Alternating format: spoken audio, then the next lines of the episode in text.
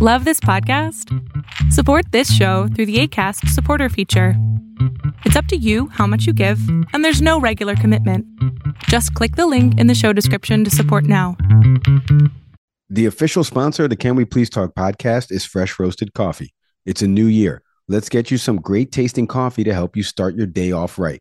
Whether you're shopping for coffees, teas, syrups, mixes, mugs, gift cards, and more, when you get to checkout, enter in the promo code Can We Get 20 to get 20% off your first purchase of the delicious coffee that helps Nick and I get through these episodes. Head to our sponsors at freshroastedcoffee.com today.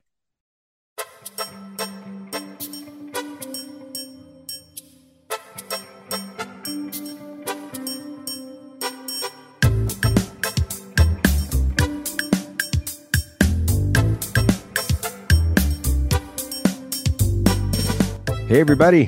Welcome into an all new episode of Can We Please Talk podcast. As always, I'm Mike Leon. And I'm Nick Severi. On the program today, you get a classified doc. You get some classified docs. The latest on who's got what, Nick. I mean, I, I, we're losing track, but don't worry. We will break it all down. If you missed the week that was on the classified docs front, you can follow us on Braid as well. We've had some uh, folks explain all the classified doc stuff in the coming weeks. We've got some great guests lined up about all this. But, Nick, Former President Donald Trump is being reinstated to Facebook and Instagram coming soon. More on that in a bit. Nick and I with some takes on that. Plus, the only way to stop a six year old with a gun is to not have a six year old have a gun. If you haven't heard the story of the six year old who shot his teacher in Virginia, that's right. No typos in that sentence that I just said. We will explain later on the program. Nick, man, you know, what a transition here because I want to find out how you're doing. We haven't recorded since Sunday. Since you and I recorded Sunday, I was thinking about this as we were prepping for today's episode. Since you and I recorded Sunday, there's been three mass shootings in this country, in Oakland, California. Actually, all three of them in California. Uh, so, Gavin Newsom, what's going on there? And we saw his press conference, what he said. Um, but three mass shootings in this country, classified documents, you know, out the wazoo. Uh, we're going to get into our first segment in a little bit about what the National Archives sent out recently to all former presidents. Hey, everybody, check your records if you could. Um, a lot of news going on all over the place, but it's been wild, man. It's like every time we're about to record, when we post an episode, something else happens. And it makes me laugh because when people hit me up and say, How do you think of content? What? I mean, just turn on the TV. So, how you been, my friend? And and with all this happening, dude. We're gonna get into some of this stuff, but like, how you been? I, I literally haven't talked to you since Sunday, and all of this stuff has broken. We've been texting each other about some of this stuff and what to do for our Friday episode for our listeners. Yeah, I, I'm I'm good. You know, uh, personally here, you know, we've been you know we've been you know fighting a little stomach bug, and uh, actually I've been getting some uh, texts from my wife, and it sounds like it's about to hit her now. Um, so usually yeah, how it works exactly just runs its course in the Zaveri household, but we're good you know, it's funny as you were talking about, you know, those things that have come up recently, mass shootings and, um, you know, classified documents apparently available, you know, everywhere, wherever you get your podcast. No, yeah, uh, yeah, check your eBay. Yeah, exactly. But they both feel very American, you know. And when people do ask us about, you know, where you get content from and how do you sort of keep momentum, it's like simply pay attention to what happens in the United States of America at this point, apparently. And it is it's quite laughable, sadly, because both of those seem like the the wildest of situations that really are our country is one of the few that seems to have a problem with these things currently. You know, and you can also loop into that, you know, what's going on with George Santos. It seems like every day a journalist is just following him, asking questions, and there's just others, you know, wild stuff that he has to say, or more things are being discovered. And you see that and you can't help but and again you've left the country you've been out of the country recently you can't help but sort of step out of your body for a minute and think you know someone looking at our country must be thinking we really don't have our stuff together. Yeah. No very first off very well said. And i'm sure our listeners across the pond we have a lot of listeners over in the uk and other parts of europe and throughout the world uh, because we've had some guests on from around the world but it is again, each country has its own thing going on. If you lived in New Zealand right now with the prime minister resigning, that would be your focal point, right? Uh, if you lived in the UK and what's happening there. So, like, eh, to each its own when you live in that respective country and the news that's happening in that country. But you're right. If you're if you're just parachuting in on the U.S. and you're looking at from afar, uh, the way we're covering this is, I mean, this is unprecedented. How many people? I can't remember any of this happening a decade ago, where cla- classified documents from the Bush administration, uh, from the Clinton administration, were all being found. So anyway, let's get into our first segment then, uh, because a perfect segue. If you haven't heard the news about the latest, this was this broke maybe a couple of days ago. We're recording this uh, for you guys for our Friday episode here. But the FBI retrieved a small number of documents with classified markings from former Vice President Mike Pence's Carmel, Indiana home earlier this month. Now, why does this matter? According to Axios, the document discovery comes as both, obviously, President Biden and former President Trump are under investigation for their handling of classified documents. There's a there's a bunch of stark differences between the three of these respective cases, if these even net out two cases. Remember, uh, like Pete told us in the last episode, if you didn't listen to that episode, go check it out.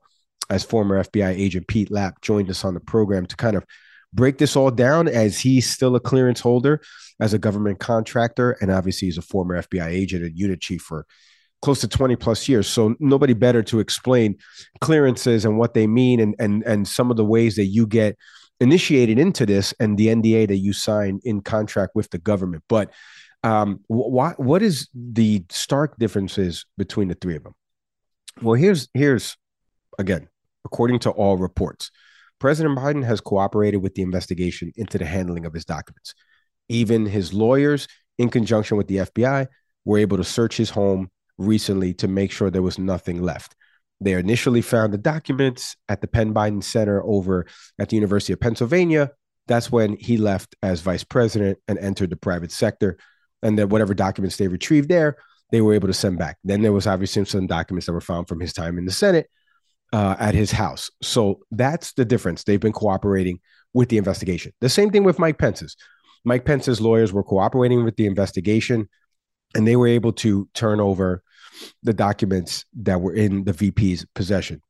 The stark difference, though, is about former President Trump, right? Former President Trump, I don't have them was according to his Truth Social account and other forms of communication that he would you know message out to people whether it be going on conservative podcast uh, and he would message out that you know he didn't have them then i did have them but i'm president and i declassified them and he didn't go through the proper methods of doing that. And this was after nara uh, uh, had requested these documents and then they you know did not choose to answer a subpoena request for this stuff. And then the fbi comes in and executes a search warrant at his property to retrieve these documents. Now, why are we talking about all this, Nick? Like, what's the importance with all of this? I mean, look, folks, classified documents, eh, again, last episode, Pete told us 4 million people in this country have a government clearance to see classified documents. And again, it's probably a tier based system. So it's not, you know, not everybody at that ground level is getting to see what President Biden gets to see or even former President Trump got to see. But at the end of the day, the recklessness with handling this sensitive information that could compromise positions of, you know, key assets overseas, people that we have working on the ground in different countries that help protect this country and keep us safe. I want to play for you, Nick, though. I just laid out there the key differences between the three of them. We've talked about on this show disingenuousness with respect to right wrong. Not everything is Republican and Democrat as clearly as this story is. You got both sides doing this, right? One side making fun of the other side for doing it. And then months later, it's found that they have it. Vice President Pence going on an interview literally a month ago, talking about the classified documents, saying, oh, I don't have any. And now we found 12 as his, at his, as his residence, excuse me. Um, I want to play for you uh, House Republican Elise Stefanik. The GOP conference was asked about all of this, the three different cases with respect to all of them. And this is what Nick and I have been talking about with disingenuousness. We're going to react on the other side. Take a listen to this. Uh, in the case of Vice President Mike Pence, he came forward uh, and and proactively reached out uh, and is following the process. In the case of Joe Biden, uh, he has had classified documents going back to his time in the Senate, where he started serving before I was born. So this is a long-standing national security threat. Setting aside the very important fact that Hunter Biden also had access and used as his home address where those classified documents were improperly and illegally stored. Should there be some sort of reforms with how top leaders have access to that information? Well, let's highlight the difference here in what the consequences have been. You had the FBI raid Mar a Lago. You did not see any of that happen for President Joe Biden, uh, who illegally did this. What also is different is President Trump, as president, has the right to declassify documents. A couple things there. And again, this gets back to the right wrong part of this. This is not a Republican or Democratic thing. She mentioned that Mike Pence was cooperating. That is correct. Mike Pence is cooperating. So is President Biden. The initial turnup was from his lawyers that as they were packing up boxes and moving from the Penn Biden Center and moving things back to the president's residence, they were able to find these documents and under 24 hours turn them back over to the National Archives and then notify the Department of Justice. And then what ended up happening subsequent from that with any other documents, searches were done in conjunction with law enforcement. Okay. She mentioned raid. We don't use the word raid on here because we've seen video footage. There was no raid, no agents going in, kicking down a door. A typical raid that you would see play out in any police drama on television or in a movie involves raiding of someone's home, right? Unannounced, anything like that. They executed a search warrant because of an unanswered subpoena and probable cause that led law enforcement there. The president, former President Trump, and we've had former government officials on this program all say this. He did not go through the processes, the, the processes of declassifying sensitive information that was recovered from his residence. If you remember, I believe he said it on Sean Hannity's program that he declassified them in his mind. Unfortunately, that is not a proper avenue to be able to declassify documents. Um, I think in that clip, now I'm forgetting, I think she said about uh, it may have cut off because there was more to that clip, but I think she said the FBI is being weaponized right now to only attack Trump, but not current president, which is weird because, as we mentioned a bunch on this show, Hunter Biden is currently under investigation by the FBI, and the Department of Justice has appointed a special counsel way faster than they did for former President Trump to investigate the mishandling of documents. The one other thing I wanted to mention was the statute of limitations, or at least classified information, and how long. I'm so glad she said that former President Biden may have had classified documents since before she was born. Because if he did, it probably is okay because of the statute of limitations with respect to what the classified documents contain in terms of sensitivity to compromise agents or positions. So this is according again to the Department of Justice archives. So Elise, he may have had him from 1980. I don't know how old she is, but guess what? Nobody's working in government from 1980. That's still there, at least according to the documents that were found and according to reports. Things could change as we're recording this episode, but you never know. But I'm so glad she said that because as of right now, those documents that he has, you could probably throw them in the trash if from his time in the Senate. All right, Nick, I want to get your takeaways here because we've been talking about this all the time. Uh, like Elise Stefanik's not invited on this program. I'm not. I'm not talking to Elise Stefanik. You're. I mean, you're. You could talk to Elise Stefanik if you want. I'm not going to have Elise Stefanik on this program because we have to start at like a, bla- a baseline compromise. The law enforcement officials, and we've got a few more coming up in the coming months, um, we, that we've all had on this program have all said the same thing. It's an embarrassment. It's this isn't this isn't an R and D thing. It's right wrong. It's not hard. You go through a process when you leave government and go back to the private sector. There's certain things that you have to do with respect to can't take your work home with you. Marie Harf told us a story about one time her having to come back to work when she was still a CIA analyst and having to bring back a sensitive document that she accidentally took with her. So clearly, um, I wouldn't say all these guys are flouting, you know, the, the the conventional norms of laws and things like that. Although in President Trump's case, you could maybe make that argument. We'll see how the legal process plays out. But Um, it's real simple. Like this isn't this isn't an R and D thing. at Elise Stefanik, you can't lead with that that that treating President Trump unfair when I just told you about two investigations into a former VP and now the current president. All right, give me some of your takeaways on when we heard now that Vice President Pence had some documents at his house.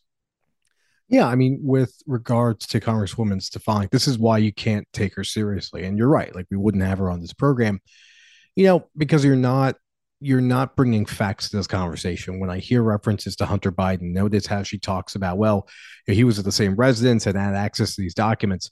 There's no proof of that.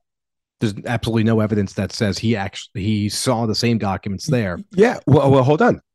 So then we could say that Donald and Eric and Ivanka all had access to former President Trump's, right? If we're making that correlation, that one to one, I mean, that could be applicable across the board. Go ahead. Yeah, that's a that's a great point, and you would hear her bring it up because she's not a serious person. You know, and, and at the same time, when you talk about using the word raid, which again was the execution of a search warrant, which we wouldn't need a search warrant if you had turned over all the documents you were supposed to. And in the case of, you know, the former vice president and the current president now, both have cooperated. So again, when you when someone like her decides to lead with politics and you splice in buzzwords, yeah, to those who who have rabbit ears like you and I, because we read the newspapers, we you know this this is something we're very passionate about in doing this show. We're sensitive to those things, and we also basically see the clouds that are forming. You know, the attempts to obfuscate facts to score political points. Because the people, as Mike you've talked about before, who may not be paying attention to all this, they sadly may be hearing those phrases. Raid hunter biden um you know biden or president biden having stuff before she was born. You know so they may unfortunately those who are not paying as much attention that's what they pay attention to. And they also pay attention to the r you know in front of her title right but you know to those of us who do care and pay attention like we know that this what she said is mired in in politics where it's not mired in politics, and I give a shout out to these two gentlemen, Senator Mark Warner of Virginia and Senator Marco Rubio, Florida, who both obviously political opponents are currently now working together with the Senate Intelligence Committee. Warner is the is currently serving as, I believe, um, committee chairman of the Senate Intelligence Committee. They both have come forward and asked questions about what is going on here. Um, recently, the director of national intelligence, Avril Haines, you know, appeared before actually this week um appeared before congress you know for for some for some questions. And these are this is part of what came up too. Now when i say the name marco rubio you could also add him as to someone who's not going to be on the show. But in that moment i understand the questions he's asking. How is this happening and the same thing with senator warner who understands that while rubio is not necessarily the most serious person in this moment is an ally because both sides of the aisle recognize there is a problem here. And when I think of that, I also think of someone like Pete Lapp, obviously friend of the show, who all three of these people say the exact same thing. And you and I do too. This is wrong. This is not about your political party. This is a very cut and dry thing. These are confidential documents. These are classified documents. They should not be in your possession unless it's in a secured location and that's certainly not behind your you know your you know lovely sports car. I forget what he drives. Uh, it's certainly not unprotected. You know, and wherever you're keeping him at Mar-a-Lago, you know, and wherever the former Vice President Pence kept them, same thing. They're not designated locations, and this is what everyone's asking about. The other question I would bring up here, the larger thing I also ask too, is, you know, what is the precedent we're now going to set? And I think that's actually what's about to happen in Congress is there's going to be conversation of, you know, what are we going to do to anyone who's had previous classified documents? What are we going to start putting into place? You remember that with um, former President Trump, where all this comes from was the nat was what the National Archives was, sa- was saying is that since Watergate or since the Nixon administration, it is a requirement for all classified documents to be turned in promptly. And for good reason with what Richard Nixon was guilty of. Um, or at least admitted to. And since then, everyone has followed protocol up until, you know, former President Trump. And now it seems like he's not the only one. So I like you, I don't I don't think this is a political matter. This is a case of people really flouting the law on both sides of the both sides of the political spectrum. And I think Congress, like Pete and others, are all wondering aloud, what the hell is going on, and more importantly, what are we going to do about it? Yeah.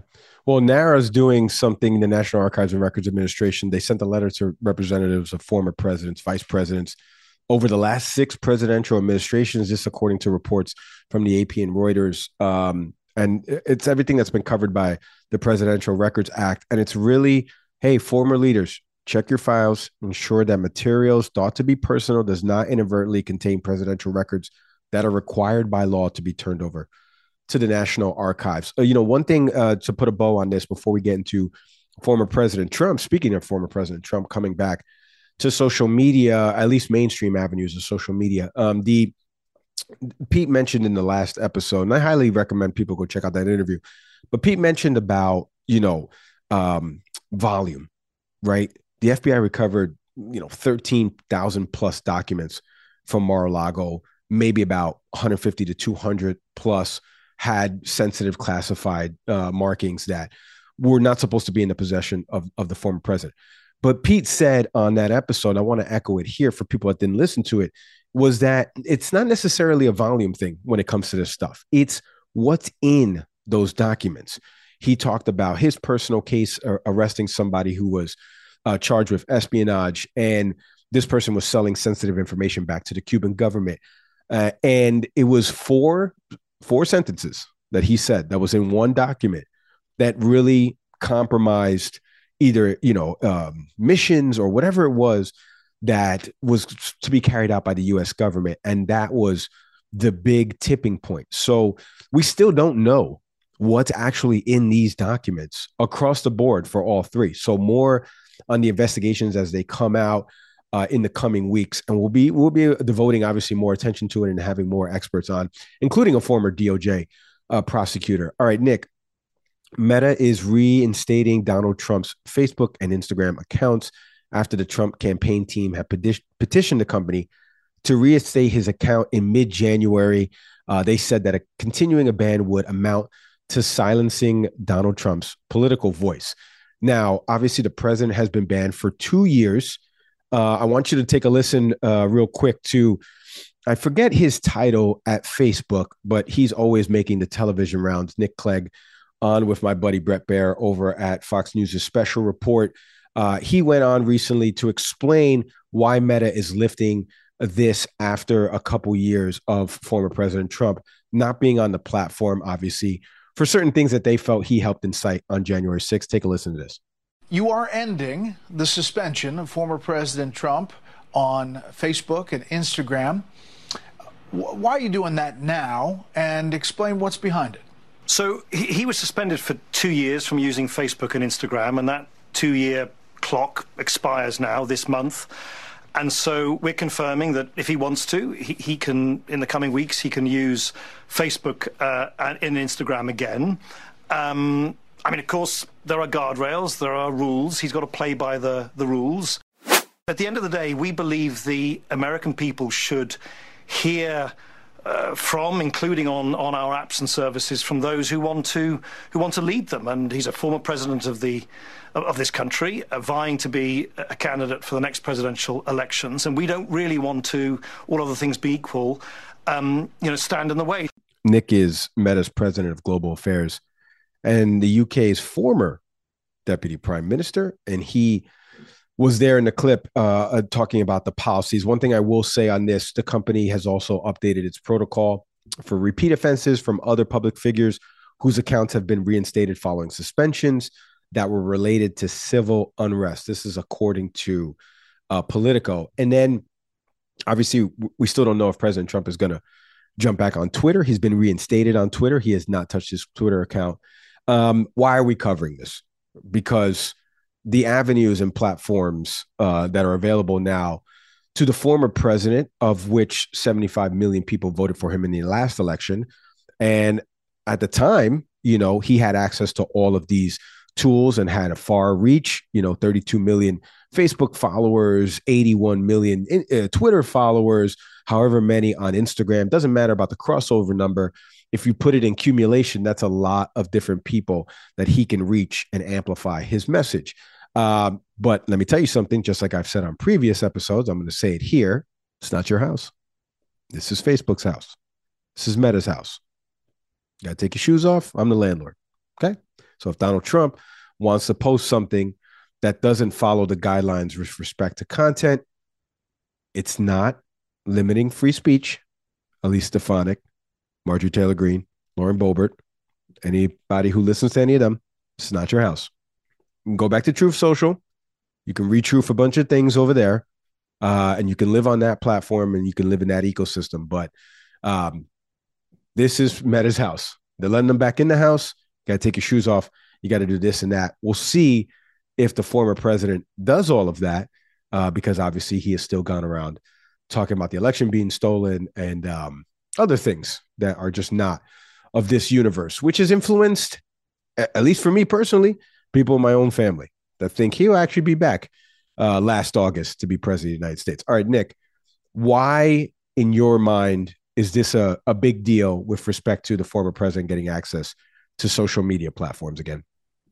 Uh, I don't know if it's I don't know if it's that big a deal in that um, you know this is a this is a matter of choice. Like if you're someone that you know desires to hear from Donald Trump, um, you know through these particular platforms, then that's then that's fine. You know when when Trump was welcomed back on Twitter, I, yeah, I think I saw some you know attempts to sort of put that you know put him back onto my timeline, and I just muted him and then blocked him, and that was it. I kept about my business. You know, with any of these apps, you have to, as Mike has talked about, like recognize their recognize they're a private company, but more importantly, yes, they're a form of information if you use it appropriately, but it's also a form of entertainment. So, you know, am I worried about the former president coming back on these platforms with a, with, I mean, using these as platforms to spew his nonsense? Yeah, but I also recognize the fact that, you know, if people are gullible enough to believe his nonsense, then I don't know what to tell you, honestly. Um, you know, if you're if you're silly enough to believe what he has to say and that you didn't pay attention to since 2016, or anyone who told you prior to him running, or if you read Jeff Pearlman's book in the USFL, there's many different ways that people have tried to point out the fact that he's a fraud, as evidenced by, wait for it, his tax returns that just came out.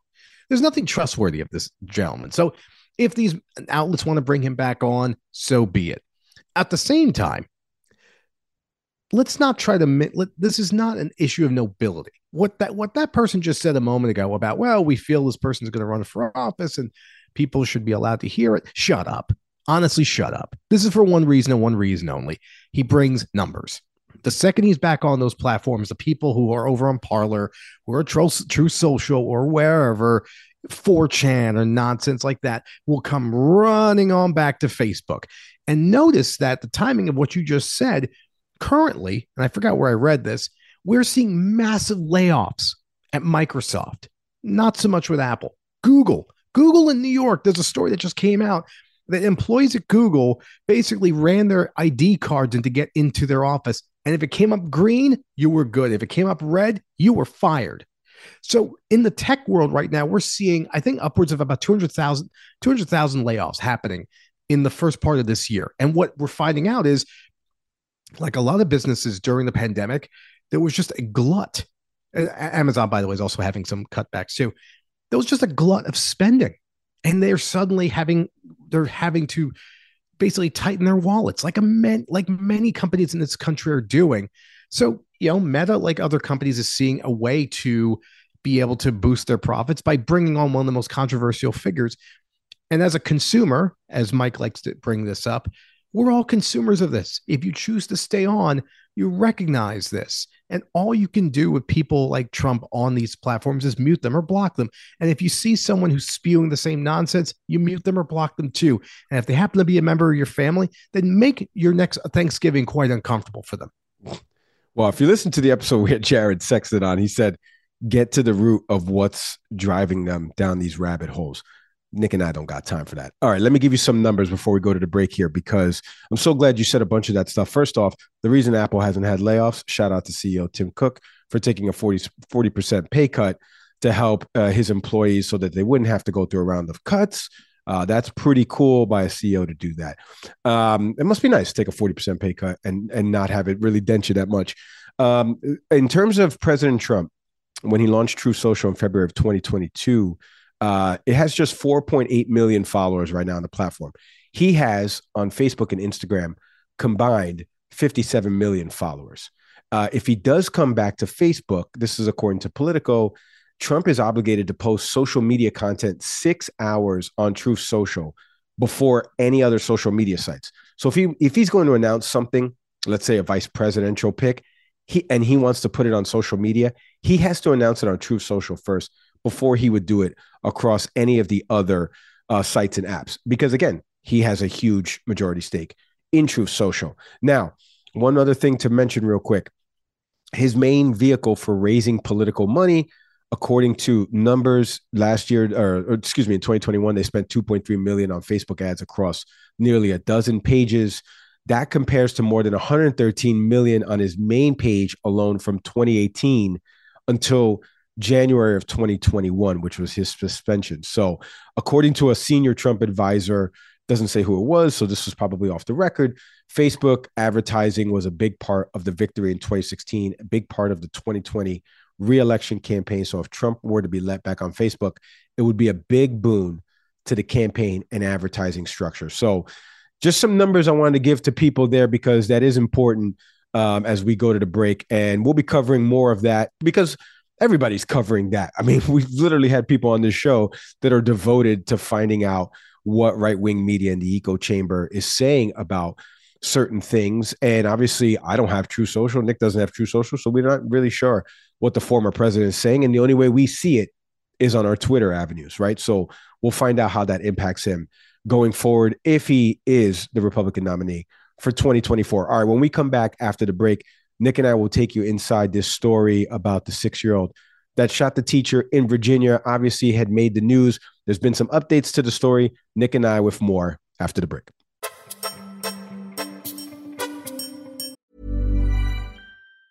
Planning for your next trip? Elevate your travel style with Quince. Quince has all the jet setting essentials you'll want for your next getaway, like European linen, premium luggage options, buttery soft Italian leather bags, and so much more. And it's all priced at 50 to 80% less than similar brands. Plus, Quince only works with factories that use safe and ethical manufacturing practices. Pack your bags with high-quality essentials you'll be wearing for vacations to come with Quince. Go to quince.com slash trip for free shipping and 365-day returns. This episode is brought to you by KitCaster. KitCaster books you on top podcasts. How do funded startup founders attract prospects and talent? Podcast interviews. How do entrepreneurs with exits find new deals? Podcast interviews. How do C suite execs differentiate in crowded markets? Podcast interviews. Kitcaster books you on top podcasts. Click the link in the show notes for a special offer. Celebrate good conversation. Nick, today's episode is presented as always by our friends over at Fresh Roasted Coffee. Since 2009, their passion has always been bringing you gourmet coffees from all over the world, roasted fresh to order. I got my coffee snob here, Nick Saveri Nick, tell these people, coffee snob it up here. Tell these people why fresh roasted coffee is so good and why they're the official sponsor of Can We Please Talk. You know, often the best cup of coffee that you're ever going to have is the one you can you can make from home, and you need good quality coffee to do that. And that's what fresh roasted coffee offers. You know, between single origin, between blends, flavors, anything on the coffee spectrum they've got. But more importantly, and I can't stress this enough, often when you purchase coffee, you don't know where to start. I mean, there's so many different varieties, so many different opportunities, so many different things you could choose from. And Fresh Roasted Coffee just gives you a very simple questionnaire and just says, "Hey, figure out what your cup, what your coffee cup is. Figure out what blend works for you." I've gotten some single origin recommendations, so has Mike, and that's influenced everything. And what they recommend, you can get in a Keurig cup, the way Mike takes it. You can take it in the way I do it, which is typically through a French press or you can get it for a percolator. Whatever coffee machine you've got, they've got you covered. But more importantly, just a huge variety and a way to learn more about coffee itself. No, that's very well said. And all of this is available at freshroastedcoffee.com on their site. One cup is all it takes to fall in love with fresh roasted coffee, but you get a discount for being a listener of Can We Please Talk.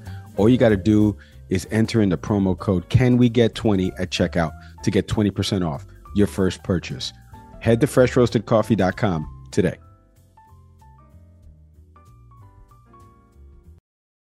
All right, if you haven't heard the story about the six year old student that shot a teacher, Abigail Zwader, uh, back a few months ago, a six year old student in Virginia that was able to get access to a weapon and shoot his teacher.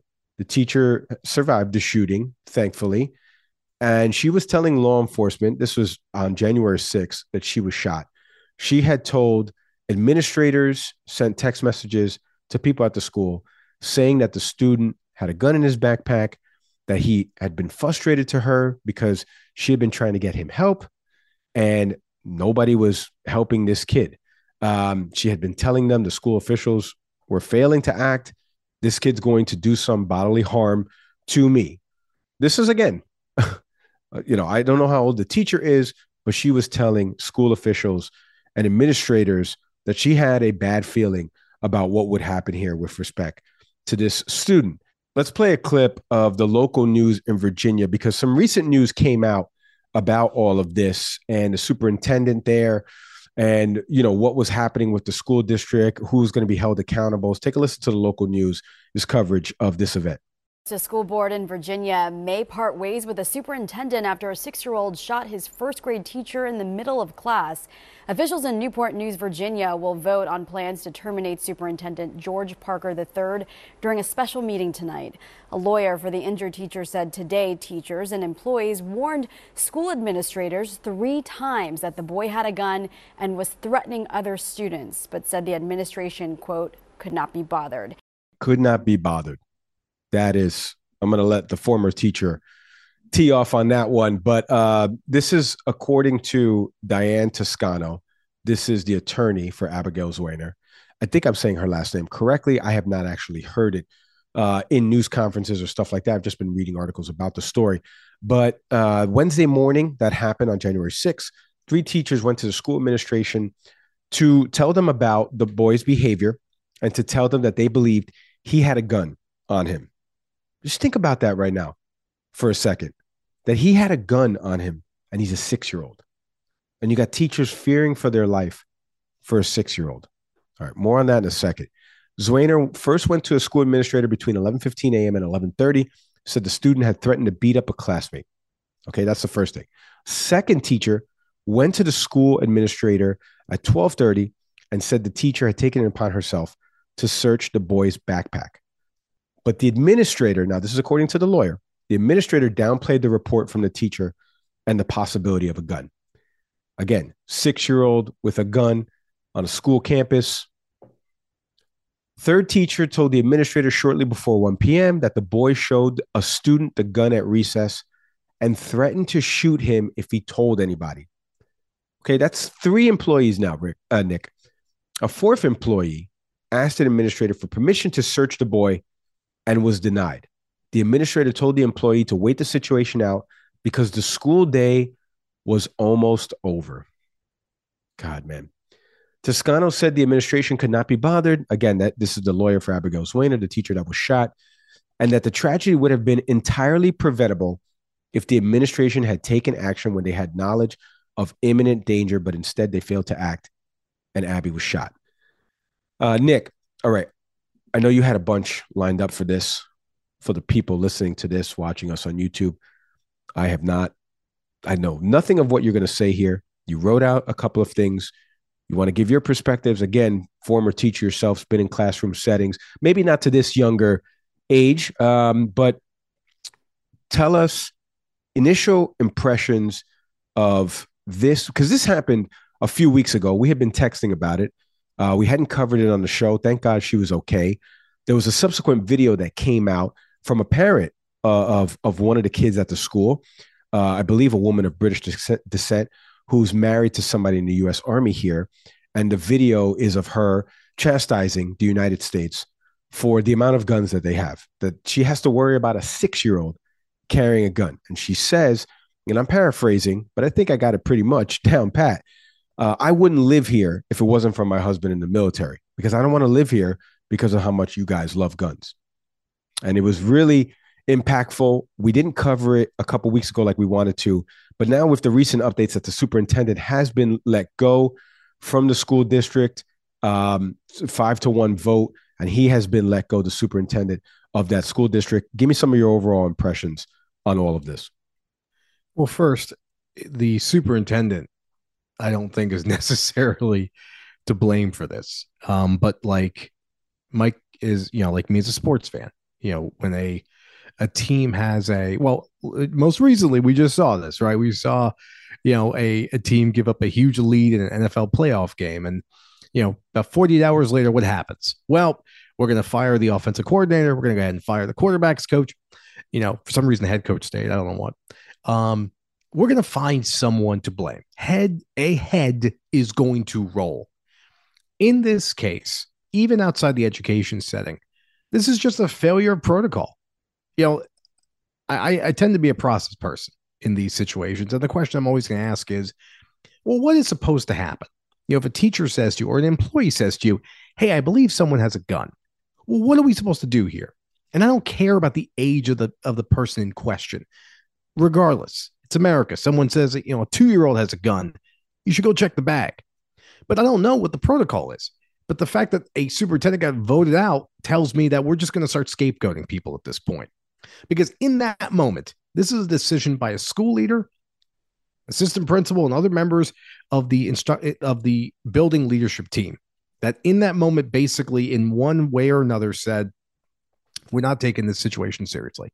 To the person who said, "Well, let's just wait this out." Yeah, that person should probably get fired as well. So it's just a failure by a school administration to handle a, a situation appropriately. Mike, you know, this is a personal story for me because when I was in sixth grade, I remember a, a classmate of mine had told me and a friend of mine that he had a gun. What I vaguely remember is I believe we saw the gun in his book bag. He is the son, I'm not going to name names here. He's the son of a former, or actually, I, I think he may now be a retired police officer. Had a gun or made reference to having one, and specifically mentioned that he was going to shoot our assistant principal. So at some point, the next day in school, or actually, it was in the morning. Now I remember it was in the morning that this was said. I then later in the day told the teacher. Teacher then directs me over to the assistant principal. This was actually the person in question, or who was, you know, potentially the, you know, the person who made a shot. Um, and asked me flat out, like, what did I hear? What did I see? And I told this person what I saw and what I heard. The person in question, the young man in question, had their bag searched, had a gun, did not have bullets. Gun did belong to his father. The young man was suspended immediately. In that situation, within the matter of hours, a couple hours time, the situation was resolved. Um, thankfully, years later, I ran into the student. Student and I are good friends. He understood why back then um, I felt the need to speak up. But I thought immediately of that situation in contrast to this, because as a student, I knew that I had to say something. Like this teacher and like her colleagues, all felt the need to say something. I, fortunately, was in a situation where I was heard and actions were taken. And unfortunately, in the case of this teacher, they were not. Now let's talk about what's going to come next. So this the lawyer representing the teacher has now has brought suit, you know, to the school board. So I was curious about what in the, in the macro, what usually are reasons to sue to sue a school district actually. I did a quick search over at legalmatch.com, just had some information that if you are, and now it's written from the lens of being a parent, but some of this also affects teachers as well. So, not to, you know, at the risk of making this sound like a game of family feud, like top five reasons that, you know, you would sue a school district. In no particular order, it goes as follows sexual harassment, which relates to obviously the treatment of an employee there, uh, child abuse, obviously the engagement of, its, of a student, discrimination, which can be you know often associated with sexual harassment um, and as it refers to you know how you're treated as employee underemployment also falls in the areas of workers compensation wrongful termination. Uh, and then of course this is another this was the one that really stood out. This falls under the category of various causes of action. This can involve the following. Personal injury involving wait for it school employees. Now in this case this is this is involving a student. But what the lawyer may bring up is you know, my client spoke up. Her colleagues spoke up. The administration did not protect her. And in this case, she was hurt on the job. So they're going to sue the school district. So those examples I gave are just, again, just some basic reasons why people may potentially sue a school district. The other side to this too is if I'm a teacher and hopefully I work in a school in a school district or in a school where I have access to a union, I'm calling my representative right now. I'm making sure that the next teachers union meeting, I'm asking the question, what happens when it's one of us? What are our options? And I want to get real clear with the union what is done to protect us. Because clearly, depending on the state, in terms of access to guns, outside the school building, you can only do so much. But within the school building, that's the question I have as as a teacher, how am I protected? And that's what every teacher should be asking themselves. If you have if you have the benefit of being protected by a union, having union representation, get in touch with them. Find out what your options are because that is the only likely form of recourse here is to get protection from a school administration that did not have your interest at hand. Appreciate you sharing that personal story. That's wild that that happened to you and unfortunately, you know, nothing came of that, but I'm sure for Abigail it's something that's obviously always going to be ingrained in her mind, uh, thoughts and prayers. Obviously, she is on the road to recovery, but everybody affected by that in that school district, um, you know, sending out thoughts and prayers to all of them. Uh, for this show, video, you want to check out any of the video interviews that we've done on this program. We've got some great guests coming up in the coming weeks. Head over to our YouTube channel, type in Can We Please Talk Podcast. Follow us, subscribe over on YouTube. Follow us on social media IG, TikTok, Twitter at Can We Please Talk Podcast on Twitter at Can We Please Talk. Follow us on Braid as well. Shout out to Braid, the new social media app that we have partnered with. We are putting out exclusive content over on Braid. Just go to the App Store, type in Braid, B R A I D, and you can check out some of our After the Talk segments that we've done on Braid, where we have had different guests that have been on this program and they kind of take their shoes off, relax a little bit. We ask them some more uh, hard hitting questions over on Braid. So check that out, download that app. Shout out to ACAST, our hosting platform. We can't do it without them. Can't do it without each and every one of you that listens to the show each week. We appreciate it as always. I am Mike Leon. And I'm Nick Saveri. We'll see everybody next time.